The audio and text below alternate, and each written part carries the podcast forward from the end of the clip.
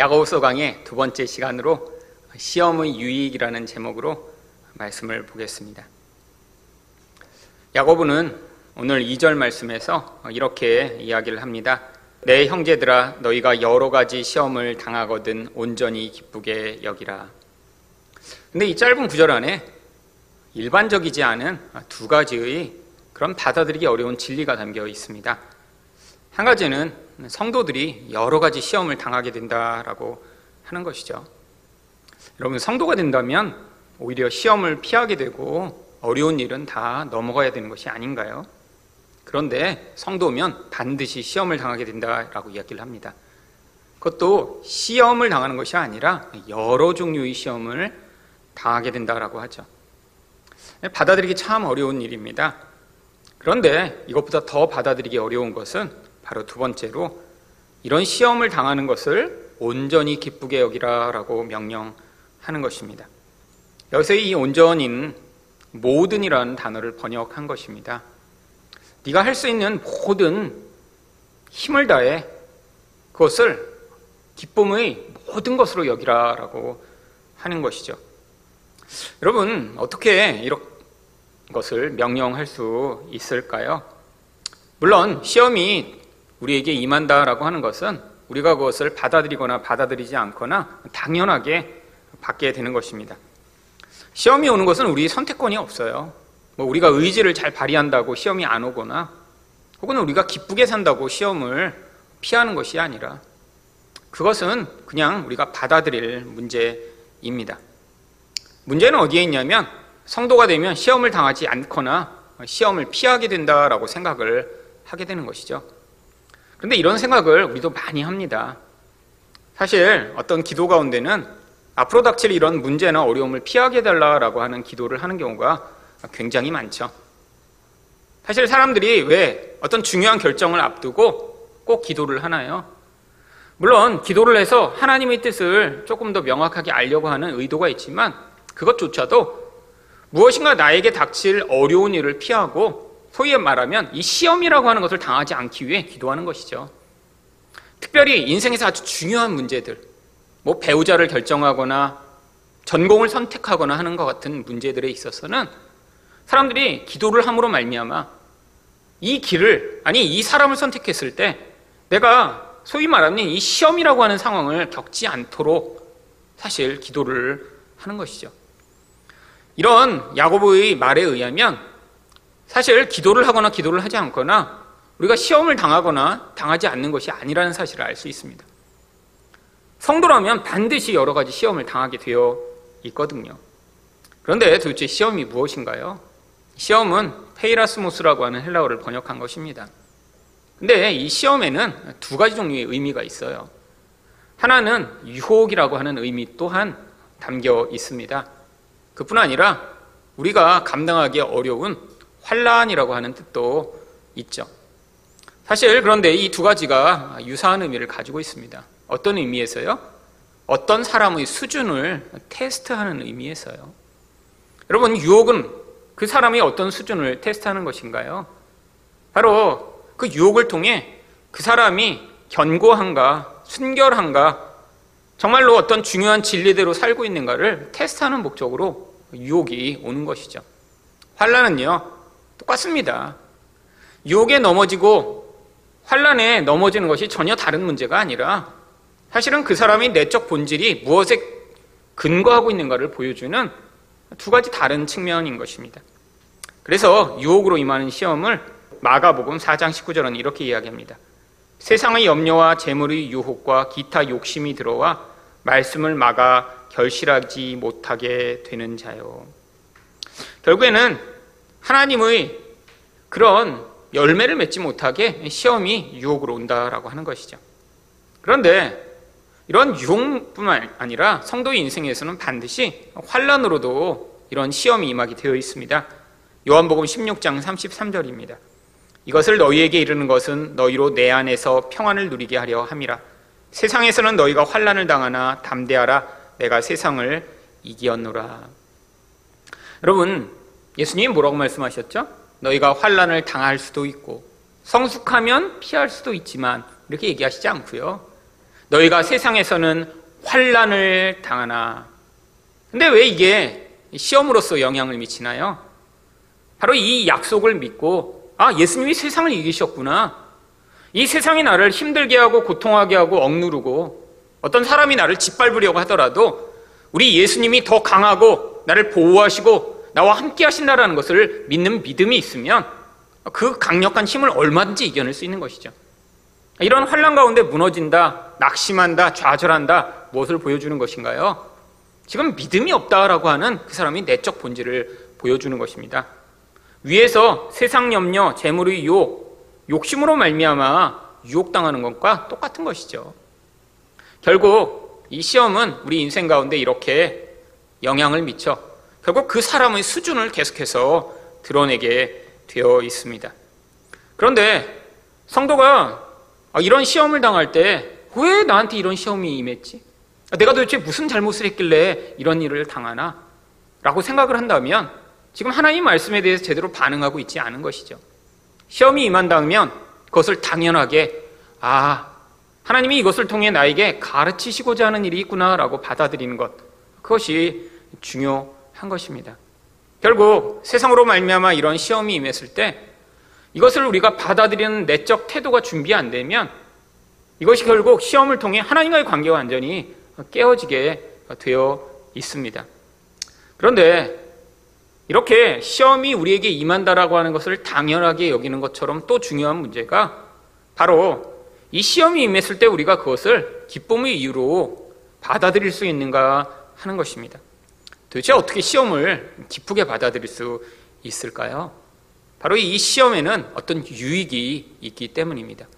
이 유익은 돈을 가지고도 살 수 없는 유익이며 성경이 이야기하는 아주 중요한 것이기 때문에 그렇게 하나님이 이 시험을 통해 우리에게 주시고자 하는 그 유익이 얼마나 소중한 것일까를 아는 사람은 오히려 이 시험이 임했을 때, 아, 하나님이 이것을 통해 나에게 얼마나 좋은 것을 주시려고 하시는가라는 그런 반응을 할 수 있는 것이죠. 그렇다면 시험의 유익은 무엇인가요? 인내가 만들어집니다. 3절 말씀입니다. 이는 너희 믿음의 시련이 인내를 만들어내는 줄 너희가 알미라. 위에서는 시험이라는 표현을 썼는데 3절에서는 시련이라고 하는 단어가 나옵니다. 물론 이 단어들은 서로 다른 단어입니다. 하지만 유사한 의미를 전달하죠. 여기 나와 있는 이 시련이라고 하는 단어는 도키미온이라고 하는 단어를 번역한 것인데요. 원래 이 단어는 금속 의 재료가 되는 그런 흙을 이런 용광로에 녹여서 불순물을 다 태워버리는 그 과정을 이야기할 때 바로 도키미온이라고 하는 표현을 씁니다. 그래서 여기 실현이란 단어의 원 의미는 이런 용광로에서 재련을 통해 불순물이 제거된 순수한 상태의 결과를 이야기할 때 바로 실현이라고 하죠. 그런데 이 실현이 바로 믿음의 실현이라고 하는 표현으로 사용됩니다. 결국 믿음이라는 것이 어떤 믿음은 불순물이 가득 끼어 있는 믿음이 있다라고 하는 것이죠. 어떤 것이 이런 불순물이 가득한 믿음일까요? 결국 하나님을 믿는다고 하지만 그 믿음의 동기 또 그런 태도가 하나님이 원하시는 온전한 예수 그리스도를 믿는 믿음이 아니라 나의 욕심이 그 안에 결부되어 있거나 아니면 그 믿음을 통해 얻고자 하는 결과가 하나님이 바라고 계신 것을 우리가 기대하는 것이 아니라 나의 유익과 나의 편리만을 기대하는 것일 때 그것을 바로 이 시련을 통과하지 않은 믿음이라고 할 수 있는 것입니다. 여러분 그런데 사실은 믿음이 이런 시련을 지나가야 된다는 것은요. 바로 우리의 믿음 가운데는 철저하게 예수 그리스도 중심적 믿음을 가져야 한다는 것입니다. 다른 말로 얘기하면 예수를 믿는데 그 믿음의 근원이 예수일 뿐 아니라 예수 그리스도가 원하시고 예수 그리스도가 인도하시고 예수 그리스도가 완성하실 것을 나도 똑같이 바라는 그런 종류의 믿음이 우리에게 필요하다라고 하는 것이죠. 결국은 내 이것은 그냥 얻어지는 것이 아닙니다. 이런 연단의 과정이 반드시 필요한 것이죠. 결국 우리 인생이라는 것이 우리 안에 있는 이런 불순물들을 끊임없이 폭로당하고 또 그것이 그 과정 가운데 제거되는 과정입니다. 그렇게 그 과정을 통해 우리 안에 있는 불순물이 제거되면 어떤 시험이 왔을 때 그 시험을 통해 하나님이 어떤 분이신가를 드러내며 그 열매를 누릴 수 있죠. 대표적인 경우가 바로 창세기 22장에 나오는 아브라함이 당한 시험입니다. 22장 1절에 보시면 그 일 후에 하나님이 아브라함을 시험하시려고 그를 부르시되 아브라함아 하시니 그가 이르되 내가 여기 있나이다. 여러분 다 아시지만 모리아산에서 하나님은 아브라함에게 이삭을 바치라라고 명령하십니다. 그런데 이 시험이 어떤 시험인가요? 하나님이 아, 아브라함이 이 시험을 통과할까 통과 못할까 지금 긴장하면서 막 보시면서 아, 어떡하지 어떡하지 사실은 그런 종류의 시험이 아니에요. 하나님이 아브라함 인생이 전체 거의 50년이 넘는 동안 이 믿음의 결국을 만들어내시기 위해 계속 개입하셨습니다. 아브라함을 75세에 부르셨을 때부터 이거를 염두에 두고 개입하셨던 거예요. 그 과정에서는 아브라함 계속해서 실패했습니다. 많이 실패했어요. 아브라함이 얼마나 인간적으로 반응했는지 다른 말로 이야기하면 하나님의 말씀을 신뢰하지 못했는지 우리는 성경에서 아주 자세히 보았습니다. 그 대표적인 결과가 이스마엘이었죠. 하지만 그것 한 가지만이 아닙니다. 아브라함은 원래 믿음이 없는 자였어요. 그런데 하나님이 그 인생 가운데 그렇게 계속해서 실패를 경험하며 그 안에 있는 두려움을 드러내시며 그가 원하던 욕망을 자기 힘으로 이루려고 하는 그런 인간적 방법이 얼마나 무익한 것인가 드러내신 뒤에 인간적인 모든 생명의 능력을 다 잃어버린 그 자리에서 하나님이 백세의 아들을 주심으로 말미암아 우리 하나님이 어떠하신 분이신가를 그가 정말 믿지 않으면 안 되는 그 자리까지 인도해 나가신 것입니다. 그 다음에야 그 안에서 그래서 자기의 모든 수단, 자기 모든 능력을 잃어버린 그 자리에서 하나님을 믿게 되었을 때 바로 그것을 드러내시고자 이 시험을 주신 것이죠. 바로 인생을 통해 하나님이 개입을 경험한 뒤에 이 믿음이 얼마나 순결한 것인가 하나님이 이 사건을 통해 드러내시고자 하신 것입니다. 그 결과가 어떻게 나타났나요? 창세기 22장 16절부터 18절입니다. 이르시되 여호와께서 이르시기를 내가 나를 가르쳐 맹세하노니 내가 이같이 행하여 내 아들 내 독자도 아끼지 아니하였은즉 내가 네게 큰 복을 주고 내 씨가 크게 번성하여 하늘의 별과 같고 바닷가의 모래와 같게 하리니 내 씨가 그 대적의 성문을 차지하리라 또 내 씨로 말미암아 천하 만민이 복을 받으리니 이는 내가 나의 말을 준행하였음이니라 하셨다 하니라 여러분 이 믿음의 결국으로 아브라함에게 약속된 것들이 다 무엇인가요? 결국 예수 그리스도를 통해 하나님 나라가 확장될 것에 대한 약속입니다. 여러분, 이게 바로 순수한 믿음의 결과예요. 우리는 우리가 믿음을 잘 가졌더니, 뭐 예를 들면 우리 인생 가운데 고난이 없고, 뭐 노후에도 편안하고, 한 번도 경제적인 어려움을 겪지 않고, 아프지도 않고, 어, 이런 것들을 기대하는 사람들이 있습니다. 아니요, 하나님이 우리 인생 가운데 이런 순수한 믿음을 요구하셔서, 바로 아브라함에게 약속하신 대로, 나밖에 알지 못하는 나의 인생, 그런데 나 같은 자를 통해서 그 생명이 흘러가 원수의 그런 모든 견고한 진이 파쇄되고 생명이 흘러가며 하나님 나라가 확장되는 예수의 생명의 능력이 들어가는 존재로 우리를 사용하실 그 놀라운 약속이 우리에게 주어져 있는 것이죠. 이게 순수한 믿음의 능력입니다. 사실 하나님이 우리 인생 가운데 어떤 기회, 어떤 상황, 어떠한 그런 인도하심을 통해 이런 놀라운 결과를 만들어내실지 우리는 알 수 없어요. 여러분, 아브라함이 이런 복을 받았는데 그의 생전에 이런 복이 진짜 임하는 것을 보았나요? 아니요. 아브라함 이후에 수천 년이 지난 다음에야 하나님이 약속하신 이 예수 그리스도가 이 땅에 오신 그 결과가 나타났고요. 거기서도 이게 성취된 게 아니라 지금까지 수천 년째 하나님이 약속하신 그 믿음이라고 하신 그 믿음을 통해 나타나는 결과가 지금 우리에게 영향을 미치고 있는 것이죠. 여러분, 우리 인생도 마찬가지입니다. 아, 내가 믿음을 발휘했더니 이런 순수한 믿음을 시련을 통해 얻게 됐더니 뭐 내 자녀가 잘 되고 아 그래서 나중에 내가 노년에 와 정말 아, 이렇게 내 인생 가운데 내가 믿음을 발휘했더니 이런 좋은 결과가 나타났구나라는 것을 못 볼지 몰라요. 하나님 나라라는 건 시간을 초월해 그냥 우리 인생 가운데 내가 아무것도 아닌 것처럼 사라져 갈지 모르지만 어쩌면 나를 통해 흘러갔던 그 생명의 파편들이 어떤 사람, 어떤 기회를 통해 영향을 미쳐 하나님 나라가 나중에는 그 모든 것이 합하여 하나님의 계획대로 미치는 영향력으로 나타날 수 있는 것입니다. 이게 놀라운 것이죠.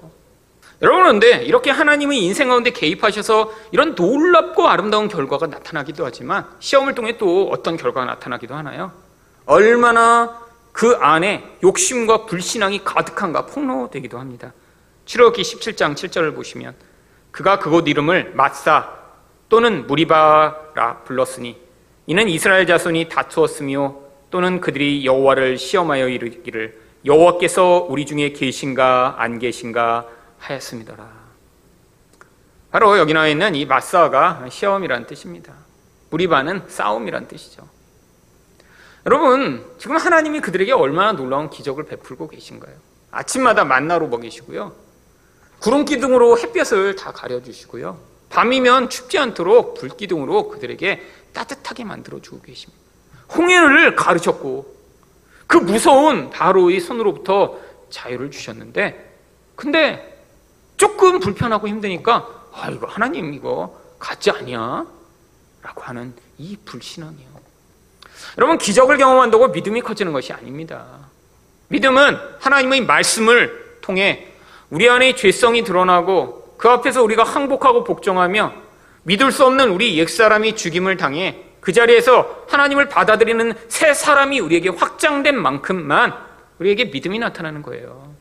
그러니까 믿음을 가진다고 노력하고 애를 쓰고 결심한다고 해서 우리가 믿을 수 있는 것이 아닙니다.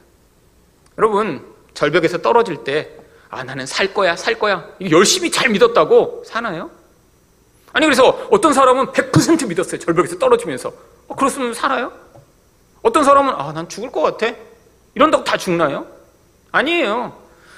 여러분, 절벽에 떨어지는데 어떤 사람이 살고 어떤 사람이 죽느냐는 뭐에 따라 달렸나요? 그에게 주어진 어떤 그런 구원의 기회에 따라 달려 있는 거죠. 만약에 떨어졌는데 중간에 나뭇가지가 하나 있었어요. 근데 믿음이 전혀 없는 사람이 아, 난 죽을 것 같아 라고 떨어지지만 가다가 그냥 그 나무를 붙잡았어요. 아, 죽지만 그래도 나무가 있으니까 뭐 살려고 허우적대다 붙잡았어요. 근데 나뭇가지가 견고하면 사는 것입니다. 내가 잘 안 믿었어도. 아, 난 죽을 거야, 죽을 거야 했는데 붙잡았어요. 근데 나무가 견고해. 그럼 살았어요. 그런데 와, 난 살 거야, 살 거야, 살 거야 하는데 나뭇가지를 붙들었는데 그냥 누가 나뭇가지를 끼워놓은 거야. 그럼 붙잡고 떨어지는 거예요. 내가 완전히 믿었어도. 여러분, 내가 믿냐, 안 믿냐의 문제가 아니에요. 그 대상의 견고성의 문제입니다. 예수 그리스도는 견고하세요. 근데 그 견고한 거를 우리가 안 믿고 자꾸 뭘 믿어요? 눈에 보이는 다른 것을 믿으니까 자꾸 문제죠. 여러분, 근데 이렇게 하나님이 우리에게 주시는 그 시험을 통과하면 무엇이 생기나요? 바로 믿음의 시련이 인내를 만들어낸다라고 합니다. 여러분, 그러면 이렇게 시험을 많이 거치면 막 오래 참을 수 있나요? 사우나에 들어가서도 막 한 시간 견딜 수 있는 이런 인내가 생길까요? 막 누가 때려도 이렇게 맞을 수가 있나요? 이 인내라는 단어는 휘포모네라고 하는 단어를 번역한 거예요.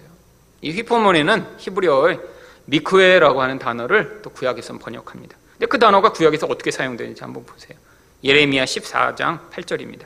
이스라엘의 소망이시오 고난 당한 때의 구원자시오. 여러분 여기에서 바로 지금 인내라고 번역된 단어가 구약에서는 소망이라고 번역되고 있습니다. 구약의 미크에라는 단어가 소망이라는 뜻이에요. 그냥 여러분 소망이 무엇에 대한 소망인가요? 눈에 보이는 것이 아니라 하나님이 우리 인생을 다스리시고 인도해 나가신다라고 하는 그 신뢰가 바로 여기서 이 소망을 얘기하는 것입니다. 근데 그 소망이 있는 자만 뭐 할 수 있다라는 거예요? 견뎌낼 수 있다라고 하는 것이죠. 여러분 어떻게 그런데 이런 시련을 겪으며 어, 이런 인내까지 이르게 되나요? 결국 이 시련이라는 것이 우리 인생에서 예수 말고 의존하는 모든 다른 것을 제거하는 과정으로 나타나기 때문이죠. 결국 우리 안에서 소망이 생겼다는 것은 이제 내가 예수 외에는 믿을 게 아무것도 없는 상태다라는 것을 얘기하는 것입니다. 여러분 그래야 우리가 뭘 할 수 있어요? 잘 견뎌낼 수 있다라고 하는 것이죠. 바로 이게 하나님이 우리에게 주시고자 하는 아주 중요한 유익입니다. 두 번째로 시험의 유익은 무엇인가요? 온전하게 됩니다. 4절 말씀입니다. 인내를 온전히 이루라 이는 너희로 온전하고 구비하여 조금도 부족함이 없게 하려 함이라. 여러분 반복해서 똑같은 표현을 합니다. 온전함, 구비함, 조금도 부족함이 없게 함. 같은 표현이에요. 사실 어떤 목적한 수준에 완전하게 다다르게 된다라고 하는 것입니다. 도대체 이렇게 예수 그리스도를 믿는 그 믿음이 우리를 어떻게 그런 온전한 수준에 이르게 하는 것일까요? 여러분, 이 구원이라고 하는 그 전체적인 의미 때문에 그렇습니다. 구원이 무엇인가요? 우리가 성숙한 사람이 되는 게 구원이 아닙니다. 하나님이 우리라고 하는 이 이미 구원이 불가능한 존재는 이 땅 가운데 폐기 처분하시고 우리 안에서 새로운 존재를 만들어내시고자 하는 거예요. 그 새로운 존재가 어떤 존재인가요? 바로 예수 그리스도랑 연합돼 예수 그리스도만을 온전히 의존하고 예수 그리스도의 뜻대로 움직이고 바로 예수 그리스도의 모습을 드러내는 그 온전한 존재를 가진 상태예요. 그러니까 결국 이런 시련을 통해 우리 안에서 불순물이 다 제거되고 예수 그리스도와 온전히 연합할 수 있는 그런 본질만 남게 되었을 때 그게 온전한 상태죠. 그래서 이 온전한 상태가 되었을 때 이 인내를 통해 아주 놀라운 일들이 나타납니다. 그런데 이 이야기는 결국 우리 인생 가운데 이런 구원의 결과가 하나님 나라로 어떻게 나타나고 있는가를 보여주는 그림입니다. 그래서 이 인내가 결국 첫 번째로 결실하게 만든다라고 이야기합니다. 누가복음 8장 15절입니다. 좋은 땅에 있다는 것은 착하가 좋은 마음으로 말씀을 듣고 지켜 인내로 결실하는 자니라. 여러분 이거는 사실 농사 짓는 농부의 비유를 하고 있는 것입니다. 땅에 씨를 심고 나면 오래 걸려서 나오는 것처럼 하나님이 우리 안에서 이렇게 만들어내시는 그 하나님의 생명의 결과가 결국에는 열매로 나타나게 된다라고 하는 것이죠. 두 번째로 또 인내가 결국 영혼을 얻게 된다라고 얘기를 합니다. 누가복음 21장 19절입니다. 너희 인내로 너희 영혼을 얻으리라. 착각할 수 있어요. 그냥 무조건 기다리면 나중에 구원받는다라고 생각할 수 있죠. 그런 의미가 아니라 로마서 2장 7절을 보시면 참고 선을 행하여 영광과 종교와 썩지 아니함을 구하는 자에게는 영생으로 하시고 여러분 이 땅 가운데 하나님의 생명이 이제 나타나기 시작해요. 근데 그게 무슨 앞으로 올 것에 대한 예시라는 거예요? 바로 우리 안에서 이렇게 선이 행해져서 나의 본질로는 불가능한 그런 선한 하나님의 뜻대로 행하는 일들이 나타나면 결국 그게 하나님이 영생을 주실 것에 대한 미리 마치 보증 것 같다라는 거고 하는 거예요. 근데 그 선을 어떻게 행할 수 있나요?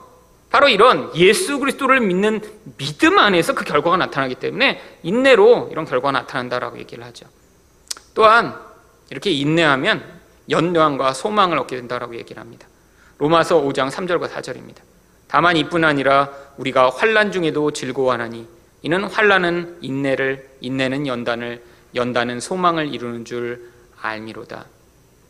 사실 인내가 소망과 같은 뜻이라고 말씀드렸는데 여기서는 우리 안에서 환란이 만들어내서 환란을 견디게 소망으로 만들지만 그 궁극적 소망의 이유가 되는 하나님 나라가 이루어지는 것들을 결국 맛보게 될 것이라고 약속하고 있는 것입니다. 또한 인내를 가지게 되면 하나님이 약속을 받게 된다고 해요. 히브리서 10장 36절입니다. 너희에게 인내가 필요함은 너희가 하나님의 뜻을 행한 후에 약속하신 것을 받기 위함이라. 여러분 하나님이 무엇을 약속하셨을까요? 결국 이것도 구원의 완성입니다. 그런데 이 모든 모습이 결국 데살로니가 후서 3장 5절에 보시면 주께서 너희 마음을 인도하여 하나님의 사랑과 그리스도의 인내에 들어가게 하시기를 원하노라. 결국 예수 그리스도가 보이신 그 예수 그리스도의 모습을 우리가 갖게 된다라고 하는 거예요. 여러분, 결국 인내가 뭐라고 말씀드렸어요? 믿음이 온전하게 돼서 예수 그리스도만을 믿는 그 믿음 안에서 사실은 소망으로 견뎌내는 그 과정을 얘기하는데 그 과정을 통해 결국 우리가 예수처럼 된다라고 하는 것이죠. 근데 이 과정에서 반드시 필요한 것이 바로 시험이라고 하는 것입니다. 여러분, 예수님을 믿는다는 것, 교회를 다닌다는 것, 그 궁극적 목적이 무엇인가요? 목적 지점은 되게 명확합니다. 뭐예요? 예수처럼 되는 거예요. 근데 시험을 당해서 우리 안에 죄가 드러나고 우리 불순물이 잘라져 나가지 않으면 예수처럼 될 수가 없어요.